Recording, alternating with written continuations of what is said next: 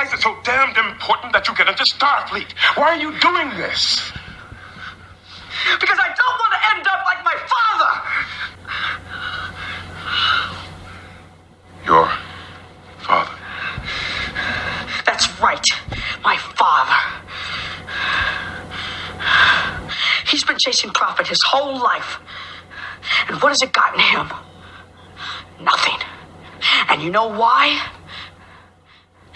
Because he doesn't have the lobes. And neither do I.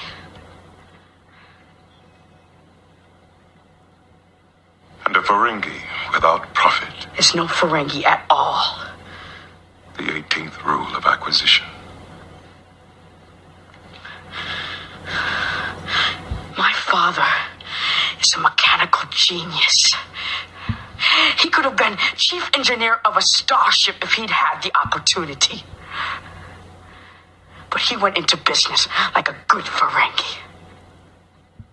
The only thing is, he's not a good Ferengi. Not when it comes to acquiring profit. So now, all he has to live for is the slim chance that someday, somehow, he might be able to take over my uncle's bar. Well, I'm not going to make the same mistake. I want to do something with my life, something worthwhile. Like joining Starfleet. I may not have an instinct for business, but I have my father's hands and my uncle's tenacity.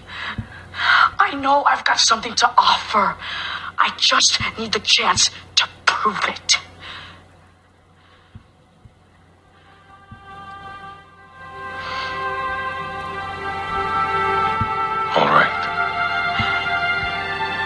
See that you get that chance.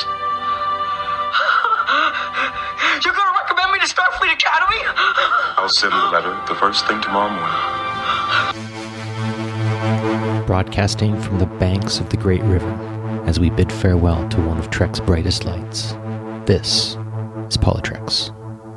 The Prime Directive, the Declaration of Human Rights, the United Federation of Planets, the United Nations, World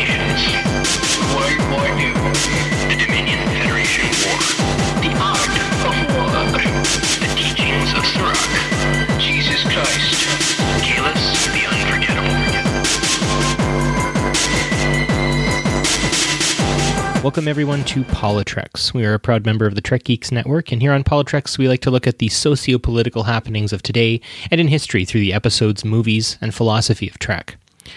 We stand, as I had mentioned earlier at the beginning of the episode, on the banks of the Great River today because we are seeing off a dear and wonderful human being who we were lucky to count as one of our own in the family of Trek. And when I say in the family of Trek, he truly was a beautiful light at the uh, at the darkest times. And uh, of course, with me as a fellow family member, the often imitated, never replicated, Mr. Shashank Avaru. How are you doing today, Shashank? I'm good, my fellow family member, spirit brother. How are you doing? Well, I'm good. Of course, uh, we're talking today about the passing of Mr. Aron Eisenberg, who played Nog and several other characters, uh, actually in uh, in Star Trek, and is someone who was even more memorable and made memorable by his action and um, amazing spirit beyond Star Trek Deep Space Nine, and uh, definitely was a, a fan of a man of the people, and uh, he was down there with his fans a lot. How are you there, Shashank? How are you today? How are you feeling? It's a weird day. When I started my weekend, I had a lot planned, but never in my wildest of nightmares could I imagine, oh, we'll be recording this episode in memoriam of Nog and Eisenberg. Yeah, I, I, you know, here here we're kind of running our way through all of the uh, Star Trek movies, looking at the Polytrex of them, and we've got a couple other things coming sort of down the pipe, nice and slow. Of course, with me being an educator and Shashank having a full time job as well, we're always having a little bit of trouble keeping up with our schedule. But um, this just seemed too important. We are recording day of. Um, and so when this will release will depend on how busy my week is. But um, yeah, it's still kind of pretty fresh in our minds. But I think it's just an appropriate time for us to muse and think about Mr. Aron Eisenberg. So we're going to be missing the news today. There is a lot happening. Maybe we'll uh, we'll do a little bit more posting of news items on the Twitter feed for the week. How about? That sounds good to me. It, it just felt like normally we are not a show that has a huge emphasis on structure anyway, but this episode will just definitely be two fans talking about a beloved character and the actor behind that character and how much that they both mean to us. So it just nothing today is more important than honoring and paying tribute to Aron Eisenberg. For uh, for the ones with keener eyes, they've I'm sure they've noticed that our network also has their website down and will do for a while. They have an in memoriam page up for Aron. So things are pretty pretty grim, but that we are here to express that and talk about it and celebrate his life. Yeah, it's important to acknowledge the fact that you know we do lose we do lose people from Trek a lot. Um, sometimes they're in the producing role, sometimes they're in the writing role. Um, and not to take that away, of course, we, we lost Peter Allan Fields just uh, just a little while ago, and um, we lost Jack Donner today, who played Tal in the original series. Yeah, yeah, he was a Romulan, wasn't he? Yeah, yeah, and, so I mean, we are we are missing other people, but uh, Aron Aron was pretty special to to Shashank and me, and so we're hoping that those of you who are listening either found that same thing, or maybe by the end of this episode, he'll be a little more special to you because um, we we get to carry Nog on now in our hearts, and I think that's that's a that's a big thing. And I'm I'm going to be calling to action a few things here, and just going to be saying some of the things I'm going to do in memory of both Nog and of Mr. Aron So let's start to start maybe just with um, maybe your first impressions of Nog when you when you first saw him. What'd you think? Yeah, that seems a good place to start.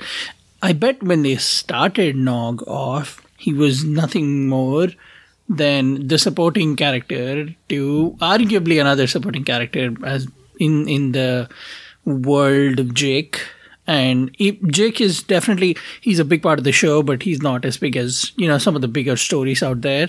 There's an important story there, but he felt like a supporting actor for a supporting actor when the show started. But when season two comes in and things start happening, when you just see the way the Ferengis are changing in general, the way Rom starts to take charge of his life, and Quark starts doing some nefarious things, and Nog, on the other hand, is just so inspired. He wants to be the first Ferengi in Starfleet. That's when he really pops, and that was, I'm assuming, by design. Uh, maybe that was just a card they had hidden back until they could throw that out and really have it have an impact. But the fact that he goes from this kid who's running around the halls in the promenade, causing trouble, to just becoming one of the pioneers in the history of Starfleet, and also as an actor, the chops come out when he starts showing his mettle and testing himself. Uh, Aron, I mean, so those first impressions to me seem like they formed at two different places. The beginning was just fun, harmless, you know, cutesy 90s child TV show stuff. And then when the Starfleet stuff comes in, it's like, oh, that's where they're going with this guy, and that that really has a punch to it. What about you? I like Nog right from the beginning. He he fits Sisko really really well. You could tell that the two actors, of course, at the time I didn't know their names or anything like that. You could tell that there was a lot of chemistry between them. I actually am one of the people who didn't know the difference in age between Cirroc Lofton and Aron Eisenberg, and it was a little bit jarring to find that out sort of midway through the season. But um, it's something interesting about character actors like Aron Eisenberg and the way he was able to embody that character of Nog and the elements that he put forth. You know, he could have gone in so many directions, and I, I really feel like, like much of these sort of supporting characters on Deep Space Nine, a lot of really good talent was constantly sort of put on retainer like you've got Andy Robinson, right? Who like what how many episodes was was Garak in? Like 37 or something like that, I remember. You've got Armin Shimerman, right, who who does have a bit more of a supporting role and he is a little more constantly showing up. But other characters, you know, Casey Biggs is Damar coming and going. Um, you've you know, Kai Winn, all of these like extremely talented actors putting their heart and souls into sort of like kind of their characters, right? Like they're not there all the time. Marc Alaimo, another one, right? Just these these amazingly good actors who yeah they, they built this amazing foundation for the other actors to build off of they they sort of created a texture with the entirety of the story and aron eisenberg i think much like uh, a few of these other actors who sort of came and went and some some of them stayed i think Nog was sort of there as sort of like movable scenery at the beginning, or at least that might have been sort of the original thought as they were building the other characters. But the way Aron was able to characterize Nog himself, the way he was able to portray him, and I think inject a lot of himself into the the character of Nog. I mean, it's so very apparent, and and long before we got to know Aron post DS9, you could really feel that. Um, it wasn't until the show was in syndication that I knew he was born with the kidney ailments he did. Of course, he was born with one kidney, and um, you know that definitely hampered the, his quality of life quite a bit. And I think back to and, and this is maybe going forward into some of the rest of the episode later, but I think back to the scene where he is talking with uh, James Darren's character Vic in um, It's Only a Paper Moon, and he's talking about being afraid of dying. And I can't help but think even just somewhat, that might be Aron telling us that as well. Because, you know, with kidney disease, things can go really bad really fast.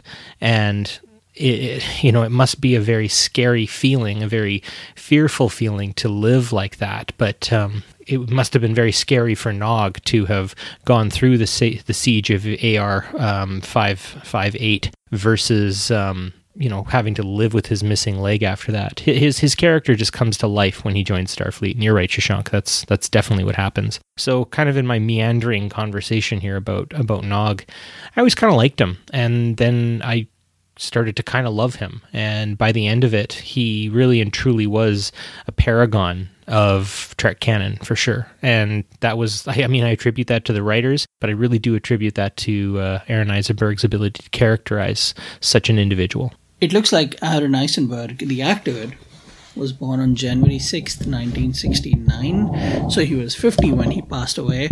And I, I was able to piece together some parts of his life from various videos and things that were posted about him online. He was obviously a very open person. He always seemed uh, to not shy away from talking about his life.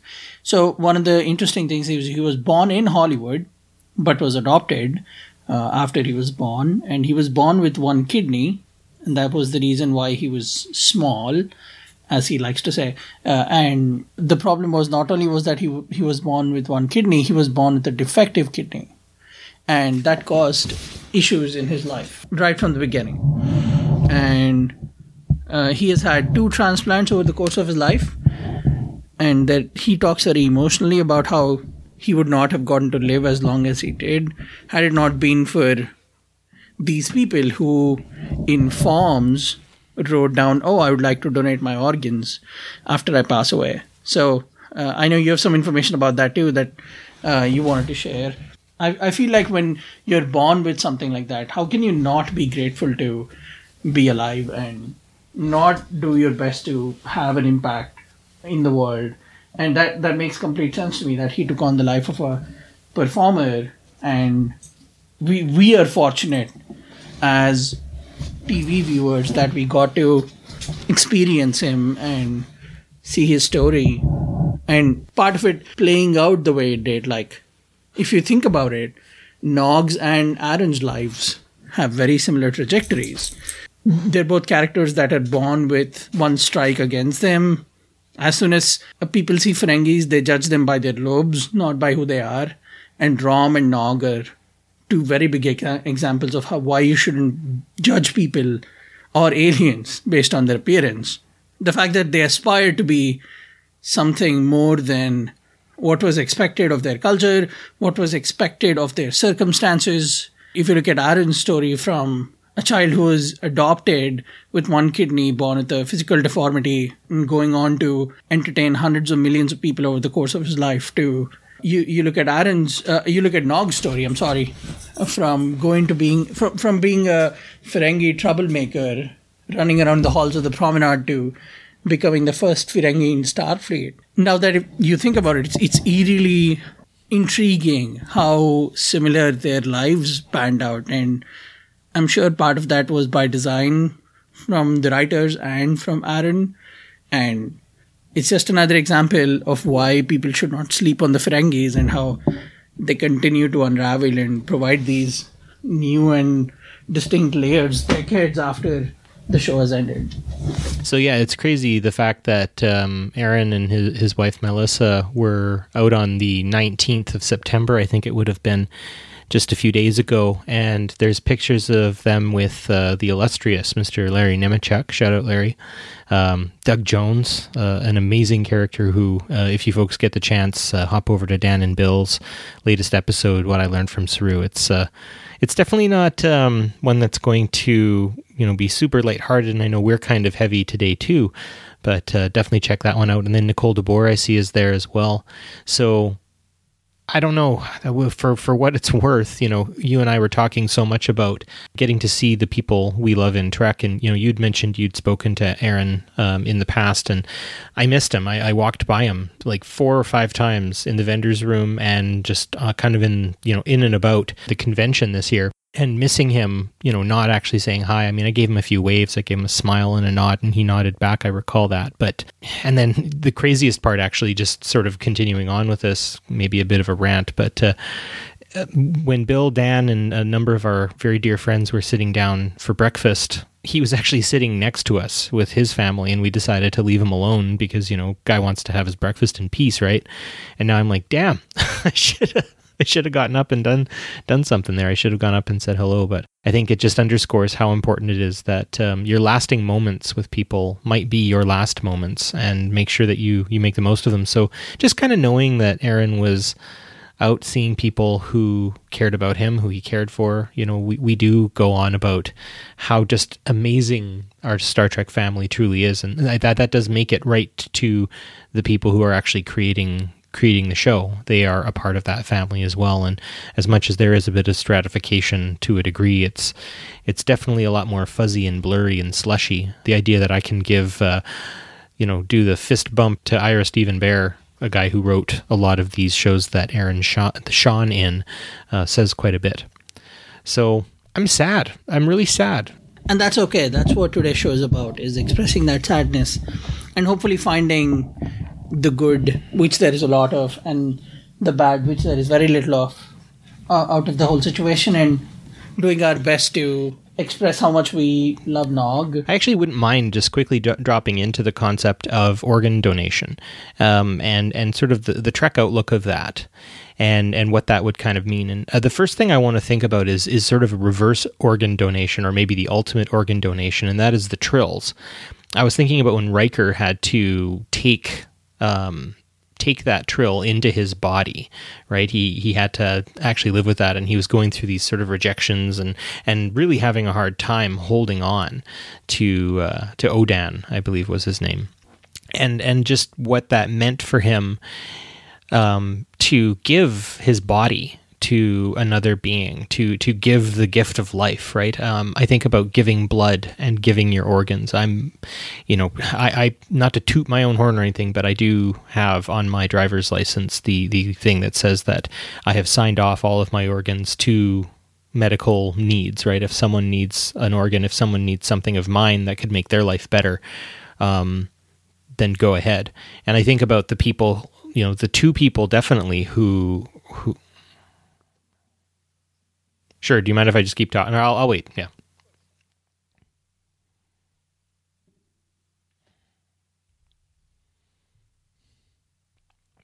So yeah, what I'm kind of getting at is not to toot my own horn, but I I do have the the organ donor thing at the at the bottom of my driver's license, so parts of my body can be used by by science and and by the medical community should they need it to improve someone else's life. And I think about the, the donors who I did actually manage to find the name of one, but I've actually made the judgment call not to say their name just out of respect for them and their family. I don't know if that's something their family wants known, um, but just thinking about all of the people who walk about this world being given blood or being given an organ so that they can live longer, so that they can be with their family longer, that they can be with their friends, that they can enjoy things, life itself.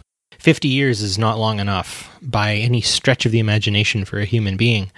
But the fact that he got 50 years is is great and the fact that he was able to touch so many hearts and inspire so many people and be a real beacon of of light and hope and and kindness and empathy is uh, is a really wonderful thing. So I don't know, Shashank, um, is is is organ donation something that, that has crossed your mind? Are you are you an organ donor yourself? What what what are your thoughts there? I would like to be.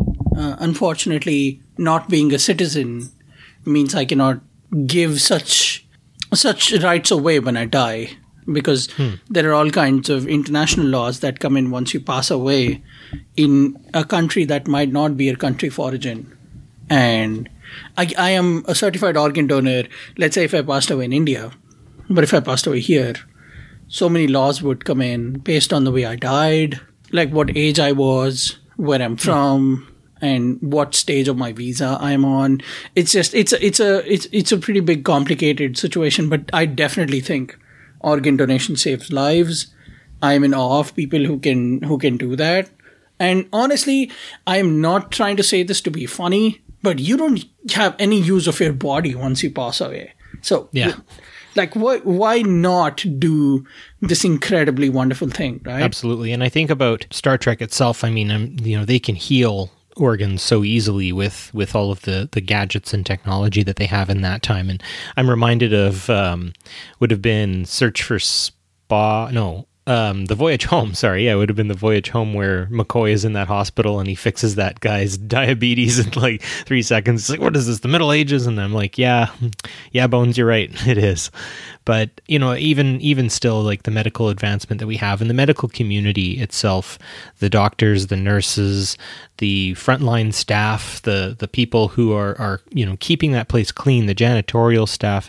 It, it is there are so many people who are dedicated to care in our society, and I, I wish they were were better compensated and and and more venerated in our society. Of course, m- my brother um, has very severe cerebral palsy and epilepsy, and has had it all his life, and he's nearing the age of forty one now, which is unprecedented for someone of his operational level you know he's had he's had pneumonia and everything, but it is modern medicine, and, and in my part of the world, um, the fact that uh, healthcare is deemed a, a human right that uh, should not come at a cost, um, of course, is is also something that has ensured that not only has my brother's quality of life been as good as it possibly can, but it also has not bankrupted my entire family, which is always very important. I think what comes out of all this is really a celebration of people's lives, but also consideration and a greater understanding of people that are different from who we are, be it, you know, race, which is a different topic for a different day. But the fact that Aron had that physical deformity and that did not let him stop himself, you know, so for someone like that, somebody who was born with one and also a defective kidney, it's it's easy to to give up on say not doing everything you can in life. But aron took it the other way around and he actually turned it into a blessing. And i'm sorry for saying this all you tng lovers but the amount of things that had to come together for nog to shine the way he did with tng introducing ferengis but completely turning them into a joke and then Ira Steven Behr and team taking let's let's face it, what are outcasts, what are rejects, and they said, oh, we'll make something interesting out of it. And not only did that turn into giving us a main Ferengi in the form of Quark, who had so many layers to himself, but giving us Rom and then Nog, who have just their own interesting heroic journeys. It's miraculous in itself that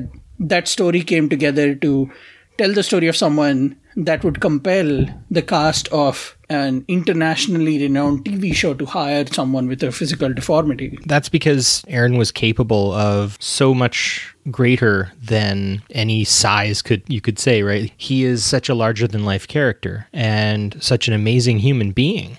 I mean, you and I you and I watched the Ferengi stage show at the convention last year at Star Trek Las Vegas and watching Max Grodénchik, watching Aron Eisenberg, which which be if, if we're being honest you weren't that enthusiastic about Not initially, you're absolutely right. But once Matt, Max Grodénchik started talking about how Rom is the man he wished he could be, and Nog being just so genuine, I don't know. You know, it, it is true. You're right. It, maybe it's the the TNGer in me that sort of throw like kind of sets the Ferengi aside.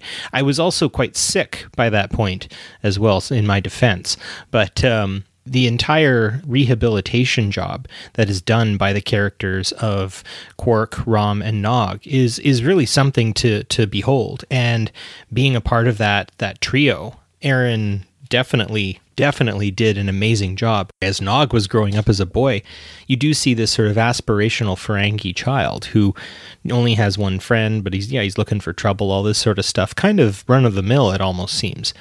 But later, as you see him develop and grow, you see him, you're right, pushing beyond the barriers that his own culture has and, and really bumping up against it. Meanwhile, Quark kind of plays this anti hero who, at the same time, is still part of the criticism that I think that the Ferengi are trying to pose as a you know, sort of as a foil to our perception of free market and capitalism and everything like that. You, you see Quark's awesome sort of anti-hero-ish sort of connector. And then, of course, Rom turns Ferenginar into a social democracy, which is amazing. And so those three huge character transitions, you're right, the, the Ferengi, much like I think Nog himself, was sort of just kind of put there to support a show and then eventually they found something to do with them because they had so much potential and so much amazing stories that could come out of them. And they chose three fantastic actors to be at the at the vanguard of the new way of looking at and understanding the Ferengi in general just the the fact that you know the, these characters really loved their characters too, right? I mean, for for Max and Aron to get back into their makeup and and Armin to do it as well from time to time is a real testament to just how much and how important these characters are to these individuals themselves. So I just think as as a member of the Trek family for increasing and building and enriching the the lore that is the Ferengi themselves, we owe a lot of people, including Aron especially, uh, a lot of our, our accolade for such a wonderful thing. So I have a couple of Aron Eisenberg encounter stories to share. Yeah, both of them because I have none. both of them are from Star Trek Las Vegas 2018. My first one is actually, again, it's so many things just happening out of coincidence. My uh, friend, one of my closest friends, Rianne Fox, who's a listener of the show. Hey, Rianne. She was at out. the yeah, shout out. Uh, she's one of our champion cheerleaders for the show, which means the universe to me. So it's uh, she she was at the Garrett Wang booth last year. Just she was volunteering for him, I think, or just helping him Yeah. uh, sell some of his pictures and stuff. And I just went there and I spent about I want to say 45 minutes to an hour just hanging out with her and Garrett and there it was just nice seeing people come up and talking to Garrett and telling them how much he means to them it's it, it was uh it was a very pleasant fulfilling experience because you have an experience with these actors i would like to think i'm very blessed in my life to not have some of the things that people have like the things that aron had and some of the things that people went through when they came to talk to Garrett. And so it was just nice just standing there watching them for 45 minutes to an hour, people coming up and, lis- and listening to these stories. And so we were in this booth, which is at the corner of that big uh, vendor hall. And out of nowhere, I swear nobody saw him coming. Aron just pops out and gives uh, Garrett just a jump scare from behind. Garrett is he's shocked for a second, uh, but then they start talking, and they are both trading these very happy, very PG friendly insults at each other. And we are in the midst watching these two people that are icons in Star Trek just making fun of each other, just jabbing at each other. And then 10 minutes later, we're all around them. So they're looking at us making those jokes. And Aron is standing in front of Garrett's desk uh, at the booth and they're, they're making these jokes. One person, without thinking, just comes up and says to Aron, "Oh, you're the best character in Star Trek. You were the greatest." And Aron just looks at Garrett and gives him this look of, "See just what just happened," and it was it was just this very friendly, competitive spirit that they both had. And luckily, as soon as that happened, Garrett and Aron said, "Hey, we are we are there were five or six of us," and he said, "Hey, we're going down to do our panel. Do you guys want to come join us?" With the five or six of us, it, most of us didn't know what they were talking about. We were like, "Wait, these guys do a panel? They're not on a podcast." I mean, I that was like it. Just, it seems like a very unlikely pairing, right?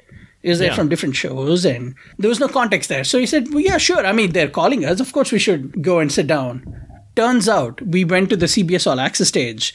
Is at the back, you know, the the small stage. Yeah. And we went there, and I swear they had a forty-five minute panel. The second we sat down, to the minute we left, it was just laugh after laugh after laugh. And they were belly laughs. Like they were impersonating people, they were making fun of their characters, they were making fun of people who were talking to them, they were sharing experiences. It was just, Aron seemed like a person who always had a joke at the back of their mind. Those are some of my favorite people, are people who want to make everything into just a cheerful, happy go lucky, funny experience. But uh, while I now that I've shared my story, I don't want this to all just be all about me and my experience. Maybe you should tell people more about that Ferengi panel that we attended at Star Trek Las Vegas and who was the insightful, intelligent person that convinced you to come to that panel. Well, that was you. Oh, really? No, thank you. That's that's a pretty simple a simple bit of the story where, where Shashank looked at me and said, Barry, and I said, Yeah, and he said, Come to the Ferengi panel with me, and I went, Okay. And I don't know. I think I was hungry. I I oh, I remember what was happening at that exact moment, thinking about it. Um, I had taken some American cold medication, which has ingredients that Canadians do not or, and would not have any exposure to. So my reaction to the medication was a lot a lot more intense, I think, than you know. Had my body gotten used to it over time, um, at least that's what my friend Chris uh, ended up telling me, because he actually has knowledge in the world of medicine. But I think maybe just because you have this personal story and I don't have any, I might direct people who are on my end of the uh, of this of the equation here. If you get a chance, we've retweeted a uh, an interview from STLV this year that a friend of ours, uh, Heather, ended up having. Uh, Heather Ferris is her name. She does some really great, very candid and and earnest, very very candid, earnest, and, and just charming interviews with a lot of the uh, a lot of the cast of um, of Star Trek. Yeah, just kind of an independent small time re- reporter who's got some really great uh, really great interviews. She she interviews him and you can just tell that they're they're friends. You can tell that that they've got a good rapport with one another. Um, they're very very friendly and kind with one another. And something really neat about Aron that I found out just by watching that that interview is in fact he's he was quite the avid photographer. And i think about the outside of of deep space 9 lives that all of these actors must live. Every every star trek actor must do something else when their time is done with star trek. And of course that happens beforehand. But it was really really interesting getting to see him talk about things that he's also passionate about. And and that's kind of where i'm moving in the direction of here is is, is sort of looking at this guy from who he shared with us, right? That the person who he shared with us. His his personal self we leave to his family and his closest friends, but the public self that he gave to us was of course a lot of awareness in in you know kidney disease foundation uh, work. But um, his photography was really really something. I've actually gone through the website. It um, it has a lot of really nice very poignant a lot of really good dimensions. He's really good at uh, capturing sort of frame. He's really good at framing his images and um, and finding some really good techniques. But he he talked to her about it and i ended up checking his blog post where he he talked about the le- the picture that he showed her it was sort of a tree between two mountains and a sunrise or a sunset i'm assuming sunset. And um, just how beautiful it was. It was in um, the simi valley california kind of near to where he lived i believe. And um, yeah he said here he's got this picture up on his website where he says this is where it began for me on December tw- 24th, 2011.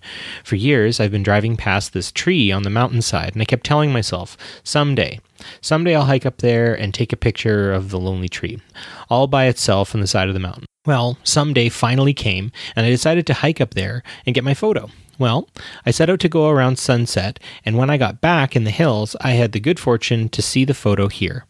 It was completely different perspective for me than I had been seeing for years driving by.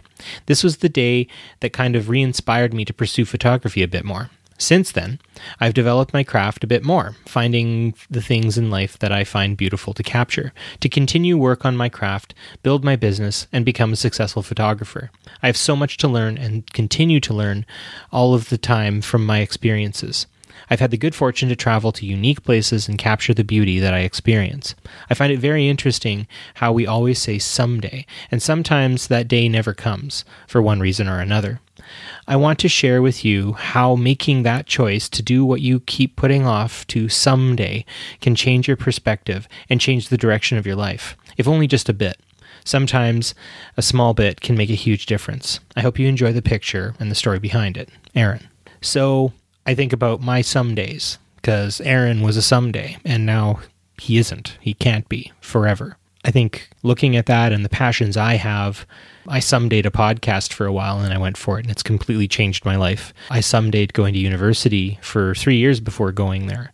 Um, I've sumdayed a lot of things and I want to stop doing that as much. Now, sometimes there are prohibitive elements, right? We, uh, we need money to go places and do things in some cases, but that you can tell he was able to find beauty in a lot of things, um, things that we may pass by and think someday to. So yeah, this was a really great great way to um, to get to know him better. It's so sad that that here here we had to wait for his passing on my end, but um, yeah, this was something that I just wanted to kind of start with. Thank you for sharing that.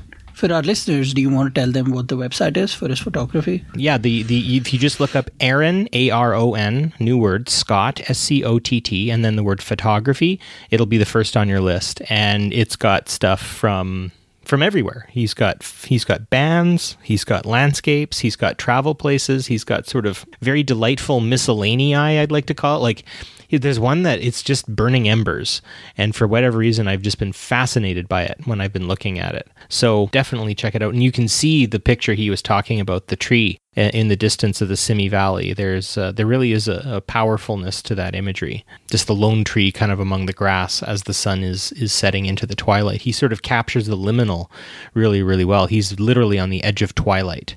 Maybe someone with certain ailments that could be life threatening, and there's so many different ones that people could have. A lot of people do kind of live on that edge of twilight, and maybe some of us, without knowing, of course, tragedies and such things do happen. Maybe we all kind of live on the edge of twilight to a degree. And here was his representation of it, which which I think was really amazing. And I think we have to be really thankful for the things that we have in the time we have because we never know how close we are to that edge of twilight. Here are a few incredible things that happened just in case people might not know how much of an impact Aron and Nog and Deep Space Nine has had within hours of his death or the announcement of his death his his name started trending on Twitter, which is beautiful, but then ultimately not as important as Melissa, who is Garrett's wife.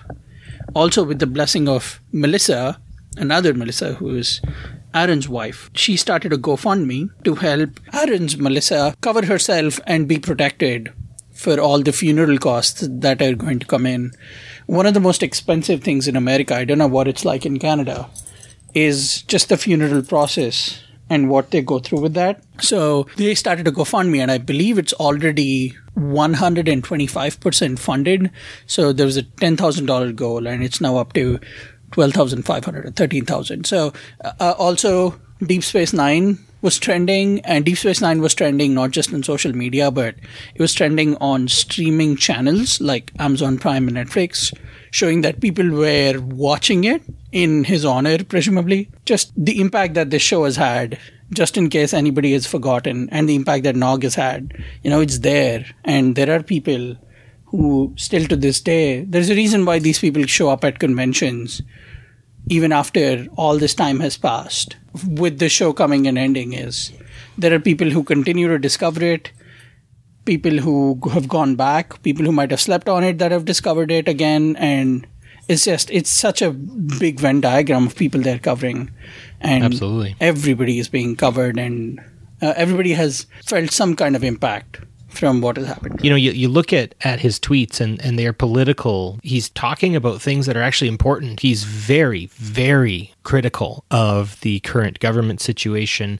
which i think is good you know i wouldn't be able to claim him for the left the center or the right or anything. He's his own person and he would have had to have said that himself specifically. It's clear he was a a, supporter i think more of the democrats than the republicans but just the fact that he was so ready to use his voice to hold those who have been uh, put in positions of power accountable, right? He spoke a lot of truth to power. It's really wonderful to see how involved and engaged he was because I think he truly wanted that better world, that star society that we've we've talked about. I think that that is another hallmark of Trek fans is is we want to see something beautiful like like the world of Star Trek, where where people don't want for food, where people don't want for shelter, that those things are are just pure human rights, and and the same thing with medical care, right? He was quite very very critical of the medical situation in his own country or in, in the country you and I, I guess a lot of our listeners are listening are listening from the fact that he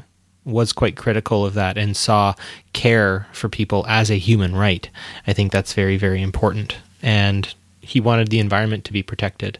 And I think it's times like these that we start going, okay, he was holding up a, a huge part of the sky for us. We should uh, we should be following suit here. This should be a and now here is what we will do in his memory. And now here is what we will do to show that we were listening to him. And so there are some things I'm going to be doing. I've been getting uh, a little more organized with my community. Um, my my better half and I have been uh, donating a little bit more to the, the the homeless shelter that's nearby that is critically past capacity at this point, and winter is coming where I am. It's coming fast. So think about that as well. I mean, Aron was not shy with his politics, and I don't think any of us should be, especially when the politics that we have are are ones pushing for empathy, for care, for the fact that we shouldn't be putting a price tag on people's lives. And if we live in a in a in a society that is purely based on profit, what better person to give us a sober second thought on a society like that than Aaron Eisenberg himself?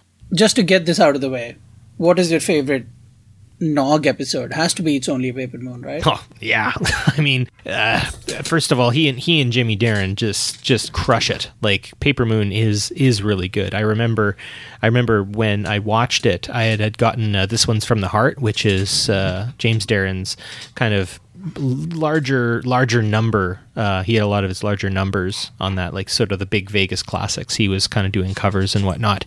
And his version of paper moon i was listening to it and yeah i mean I, I really got into that song knowing knowing that episode. You know the song itself is romantic and cute and kind of reminds me of two people taking a stroll by the bellagio. But when you turn it into what james darren and aron and the the writing team and the producing team of deep space nine did for that song even right? Like th- that whole song has a completely uh, outlook to me the fact that um, you know it really is sort of that where we retreat when everything is kind of crashing down around us who do we retreat to and where can we find solace and sometimes you know we have to retreat and i almost think that nog retreating into the holodeck is much like what I do when I've had a bad day, I retreat into Star Trek. And I, I, know so many people who also do. We don't talk about PTSD enough. We, we don't. As a society, and a Western society, in mental illness, post traumatic stress disorder, um, feelings of the heart, compassion, right? Um, kindness is too often mistaken for weakness. And, um, and Aron was a perfect example, and his characterization of Nog was a perfect example of strength and grace, of strength and empathy, of strength and, strength and compassion and love and and knowing yourself, right? I think that was a, a really important thing. What about you? What's your what's your favorite Nog episode? I don't know how anybody can not say it's only a paper moon simply because it's just it, it's a powerful episode that very much in the vein of some of the other DS9 episodes that go away from the main story for a bit just to tell this specific character story, like Far Beyond the Stars, like episodes like that, which don't have to do a whole lot with the actual war or the main plot, but they kind of have these specific character focused stories on what happens in these big world changing events to people and characters specifically. So it, it has to be for me. It's it's only a paper moon. Uh, but one thing I wanted to point out just about the show in general, not just to any particular episode, you know, rightfully so, Jake and Sisko's father son relationship gets a lot of focus. But another one that I think is underrated and slept on very much is Nog and Rom's.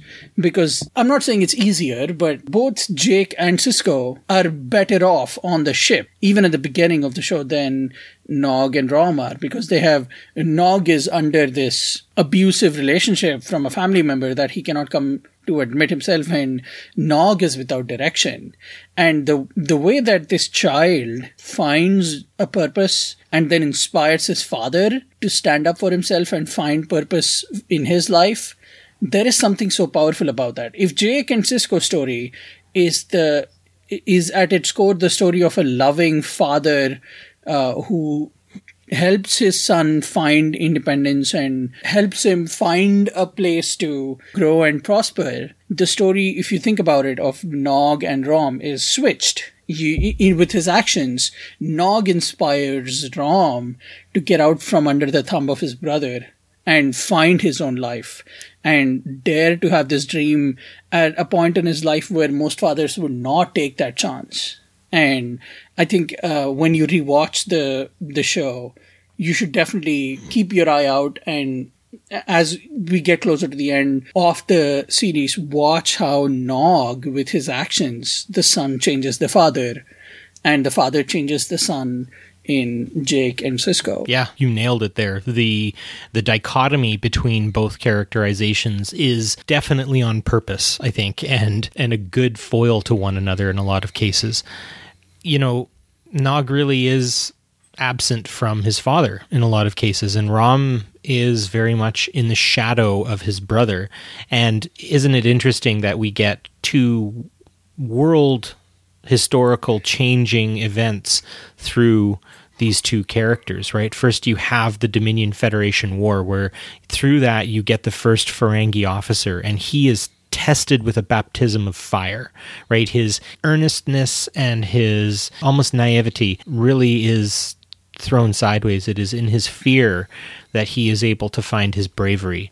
And that is so important. There's a saying, or there was a, in the First World War, there was a guy, uh, one of the last Canadian, one of the last Canadian soldiers who um, survived the, the First World War. He, he was sort of in the late 90s, early 2000s that he had his last interview, and he said, you know, if any man said that he wasn't afraid when he went over the top, he was a damn liar. And I think about that, you know, the, the, the fact that in so many cases throughout history, we've had to face our fears, and sometimes we've had to take time to do that. Sometimes we've had to, to get help. Aron Eisenberg, for his care and his calm, his compassion, his wanting to help people, his the ability that he was able to fight so hard when so much was against him. He was truly a man because he embodied something greater than just macho toughness. He he embodied what it meant to feel. And I'm feeling right now. I hear you, man, and that was beautiful. Thank you for sharing that. It was uh, the the character himself is so powerful, right? That you don't really separate the, the character and the actor at once. But when you think about Nog's life and then the the equally tumultuous, if not more, the life of Aron Eisenberg, how can you not feel the way you feel right now? It's and that's why the, there is such an impact today, and that's why there is such a deep emptiness that everyone is feeling. I I do think. Uh, for what it's worth, we are lucky that we have a good amount of episodes of his podcast, his and Yeah. Lofton's The Seventh Rule. Yeah. Uh, and not only do we have podcasts, uh, if you hunt around on YouTube a bit, you'll see that all of these are live streams. So he recorded them uh, through his video camera uh, or his webcam, whichever he was using for his uh, computer. So you'll see him. Not only do you get to see him in Deep Space Nine, you get to see some of these episodes. There are also a lot of YouTube clips. Speaking of Heather Ferris, she has a channel in which she records and uploads all the panels, all the big panels anyway from every STLV. Uh, there are these places that you can still go and explore some sides of him. He is there are there are videos of him on YouTube talking about his kidney disease and what he went through. And when you see those, and then you think about the scene in It's Only a Paper Moon when he has those tears in his eyes and is talking about his leg you cannot help but imagine those are some of the things he was channeling while yeah, absolutely. acting that out. So there are there are these avenues that you can still find parts of him for. And very quickly, I won't I won't take too much time for the second story, but the second story I wanted to share, it, it's mostly shrouded in de- in in details for good purpose, as you'll find out. But again, STLV 2018, anybody who has been to Star Trek Las Vegas knows at the end of the day, you just have zero energy left. And I think it was around 8 or 8.30 p.m. when I just, I was done. Anything I had in me humanly was just completely dried out. And I was doing that long walk from the Rio's Convention Center to the Gold Coast where I was staying. And I was by myself. I I was in this uniform that I was just completely sweating through, and it was just such a I was I could not wait to get back home and just get out of those clothes. But I also was just so tired that I was walking slowly, and uh, I was I was walking out of those long halls with the casino sounds playing in the ear in the background, and then uh, just right past me, Aron and his wife walk. And, they, and he's he has the energy of a thousand suns. He's just really. I think he was going out with his lady, and they would they just had plans, and he just, he stops and makes fun of the fact that I'm really tired. and I tell him, yeah, I mean, you know how it feels in this uniform. And he's like, you don't have to tell me I had uniform and makeup on. Yeah. Uh, and uh, he just cracks these these couple of jokes. And he was also actually walking right out of that, that Gold Coast door, the one that he walked through by that Chinese restaurant, buffet, whatever. And yeah. I had about like a good minute, minute and a half where I got to tell him, thank you for Nog, how much he means to me, how much he means to me as like an Indian who got to come to America and how much uh, it, meant that there was a story of someone who came from this seemingly primitive culture and then had this dream to become something greater than what he was expected to be. And he thanked me. And again, he made a couple of jokes because that was just his personality. He loved making jokes. From the few conversations I like, the two or three conversations I had with him, it was just, he always wanted to make a joke and he was cracking me up. He was cracking his wife up it was just it, it was such a pleasant time, and I'm I'm glad I got to have those short uh, yet pleasurable moments with him. Those are beautiful, absolutely beautiful, and I think his his happiness and his candor just show how much uh, you know a positive mind can can really shed its light on everybody. And I think you know, I, I don't know. I'm I'm sad, but I, I, guess like to maybe put it in a better sense, maybe I'm I'm less sad and, and more just really proud that that we can count him among the Trek family. That that we can count him among so many other beautiful bright stars, both who are on and off the screen helping to produce the show, but then also all the wonderful podcasters I know of, all the wonderful YouTubers I know of, and just the the, the average people who who spend very hard earned money to go to this this convention in the desert or to other conventions around the world or even just to you know get collectibles or whatever he really does represent the the bigger and broader and better things about Star Trek right? He he really was Starfleet. Like he really really was Starfleet um, protecting people, caring for, for people, fighting the good fight, and knowing knowing you're fighting that good fight. Um, yeah, another little bit if you if if you you know Shashank, you've given a wonderful menu of, of ways to continue engaging with Aron's work. Another one is uh, if you find yourself back uh, doing uh, Star Trek Online, he is the guy you meet in the tutorials. So if any of you are you know miles away from ever needing a tutorial, maybe take it again. Meet him meet him one more time that would be pretty cool. I believe he was working on a movie. I don't know if parts of that exist and maybe it'll come out at some point. Another interesting rabbit hole you can go down if you want to get more of Aron Eisenberg is just type hashtag Captain Nog. C- yeah. T A I N N O G because he was notorious. Like you said, he was active on social media. And any chance he would get, if he ever saw anyone saying anything about a spin off, he would get his Captain Nog in there. And there yeah. is a there's again a hilarious YouTube video about how uh, he's talking to Sci-Fi, the channel, and he's he's telling why it should actually be Deep Space Nog and not Deep Space Nine. Uh, so just so, so much more to discover. He's he's gone, but definitely not forgotten. We will have a wake in the honor of Mr. Eisenberg to all of our absent friends who have left and, and have gone gone to the other side. They uh, they are a fine crew on that side, and they have just added a amazing person to their ranks. So I hope they put Nog to work on that other side. And from PoliTreks to Mr. Aron Eisenberg's family and close friends, you have our deepest condolences. Know that uh, everyone here on PoliTreks, and I can probably speak for the Trek Geeks Network in saying that uh, our hearts go out to you all. I feel I've said my piece. What do you say, Shashank? Sure, just before we do that, because I really want to listen to what our listeners have to say for this episode, what they think some of their favorite Nog moments are. What, again, to answer your question, what they're doing to, to come to action with this, but also just share their Aron Eisenberg stories, their pictures, anything you want to show us. Please uh, tweet them at us to at PoliTreks. We'll definitely look at them. I will look at them. I will just enjoy and celebrate the fact that we got this wonderful person, this uh, this this shining light in in Star Trek, and I'll just I will shout you out and I will celebrate with you. So please tweet on those things to us at at PoliTreks. You can also tweet them to me personally if you want to on at gutter underscore hero. And Barry, if people want to tweet them just to you to be a jerk to me, where can they find you?